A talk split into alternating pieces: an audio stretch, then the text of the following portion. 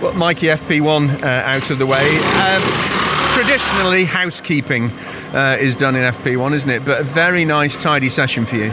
Yeah, thank you very much. I mean, Silverstone's quite uh, good in the fact that you get a lot of laps here, so you can kind of get your housekeeping over and done with fairly early on in the session, and you can still have a good 10, 12 laps to kind of really dial the car in. So, no, went out and uh, pretty much from the get go, the car felt amazing, and uh, I've done quite a lot of preparation work on the simulator before this weekend, so just trying to find every last. Uh, you know, hundredth to try and Yeah. take it to the, to the to my rivals. So yeah, couldn't have started much better really. Setup here is very particular, isn't it? Because we've got fast straights, fast corners, and, and one quite complex little corner as well. So it's, it's finding that balance, isn't it? That's really tricky.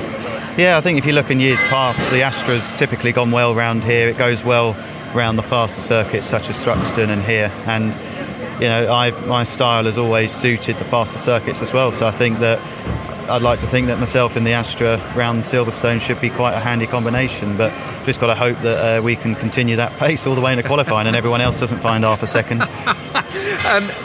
You seem to have settled in now properly to this car. You're getting some very consistent times throughout the season. Just watching, we've spoken, and, and you've got your. I used to say in drinking terms, you've got your lip in, but you've got your eye in now, haven't you? Does it feel like that?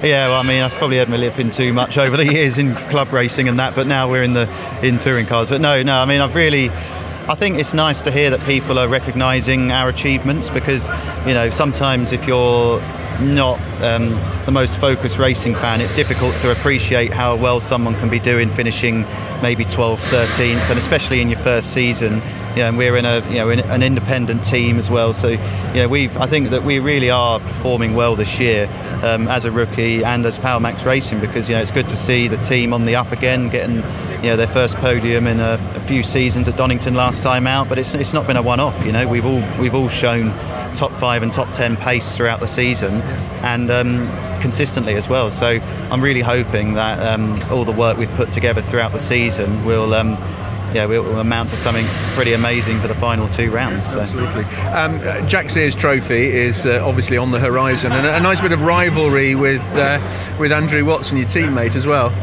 Yeah, at the moment it's uh, it's good friendly rivalry. I mean, we have we have come close at times throughout the season, um, but you know you would expect nothing less in a in a good old touring car battle, really. Um, no, I mean we get on really well off track. Um, yeah, he's a seriously fast driver. You know, he's he's done some serious things in his career, racing at Le Mans and that, being a factory driver. So, you know, to be able to even be in contention with names like him is kind of a real privilege and credit to, I guess, where I am at with my ability at the moment. So, yeah, Jack Sears is, is obviously the priority going into Silverstone and Brands, and just hope we can come out on top. Yeah. You're enjoying your racing at the moment, aren't you? Always enjoying my racing, but yeah, I mean, how could you not enjoy your racing? Sunny Silverstone in the British Touring Car Championship. Have a great qualifying. Thank you very much.